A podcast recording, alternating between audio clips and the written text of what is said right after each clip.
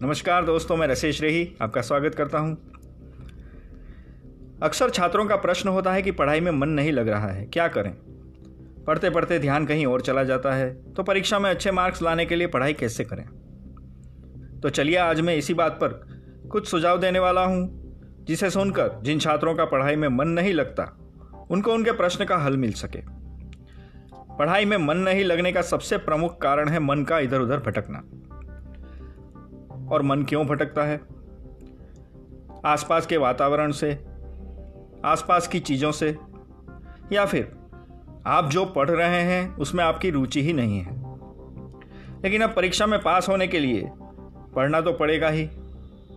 रुचि भी लेनी पड़ेगी। आखिर आपके भविष्य का सवाल है।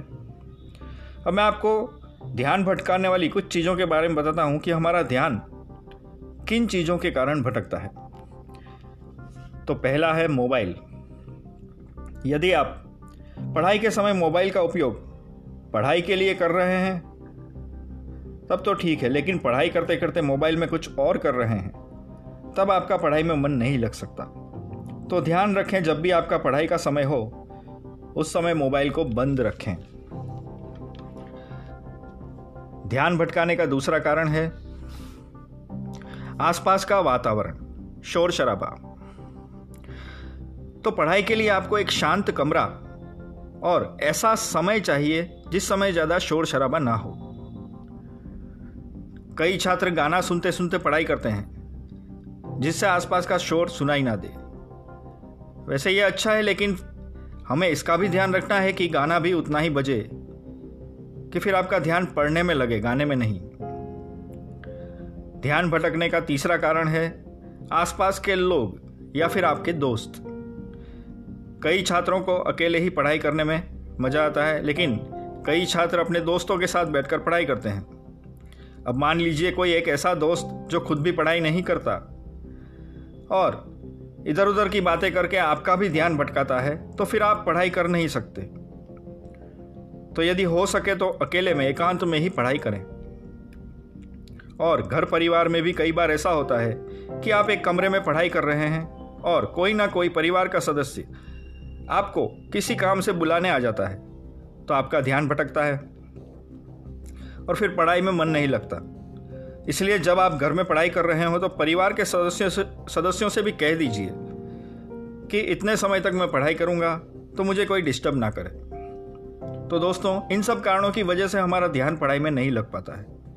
और भी कई कारण हो सकते हैं। तो अब मैं आपको कुछ ऐसे टिप्स देने जा रहा हूँ जिसको यदि आप अच्छी तरह से फॉलो करेंगे तो आपका ध्यान भी अब से पढ़ाई में लगेगा और शांत मन से आप पढ़ाई कर सकेंगे। सबसे पहले आपको एक टाइम टेबल बना लेना है कि आप किस समय पढ़ाई करेंगे और उसे डेली फॉलो करना है। एक बार में सिर्फ़ 40 से 45 मिनट तक ही पढ़ाई करें और उसके बाद 10 मिनट का ब्रेक लें। पढ़ाई का समय आप अपनी सुविधा के अनुसार कोई भी रख सकते हैं। पढ़ाई को भी आप अपनी दिनचर्या का हिस्सा बना लीजिए। और उसी हिसाब से पूरे दिन का टाइम टेबल बनाइए। उसके बाद आपको पढ़ाई के लिए ऐसी जगह पर बैठना है जो शांत हो, स्वच्छ हो और आसपास ऐसी कोई भी चीज़ें ना हो जिससे आपका ध्यान भटकता हो। मोबाइल तो बिल्कुल भी पास में ना रखें। यदि आप पढ़ाई में मोबाइल का उपयोग नहीं कर रहे हैं तो। उसके बाद जब आप पढ़ाई करने बैठें तो हमेशा अपने अंदर पॉजिटिव थिंकिंग रखें और पढ़ाई को बोझ न समझकर उसमें रुचि लें। सिर्फ़ पढ़ने के लिए पढ़ाई ना करें। जो पढ़ रहे हैं, उसे समझने की भी कोशिश करें। यह इतना मुश्किल नहीं है। निरंतर अभ्यास से यह संभव है। इस तरह से दोस्तों धीरे धीरे आपका मन पढ़ाई में लगने लगेगा।